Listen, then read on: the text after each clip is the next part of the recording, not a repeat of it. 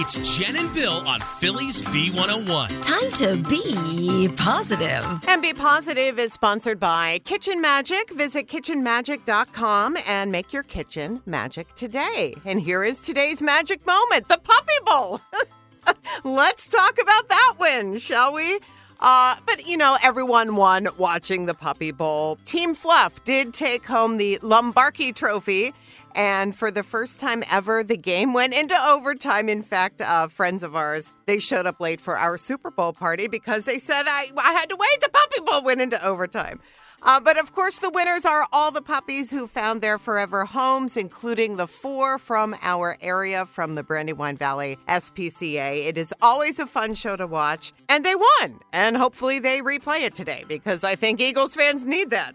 That is Be Positive on Philly's B101. We get it. Attention spans just aren't what they used to be heads in social media and eyes on Netflix. But what do people do with their ears?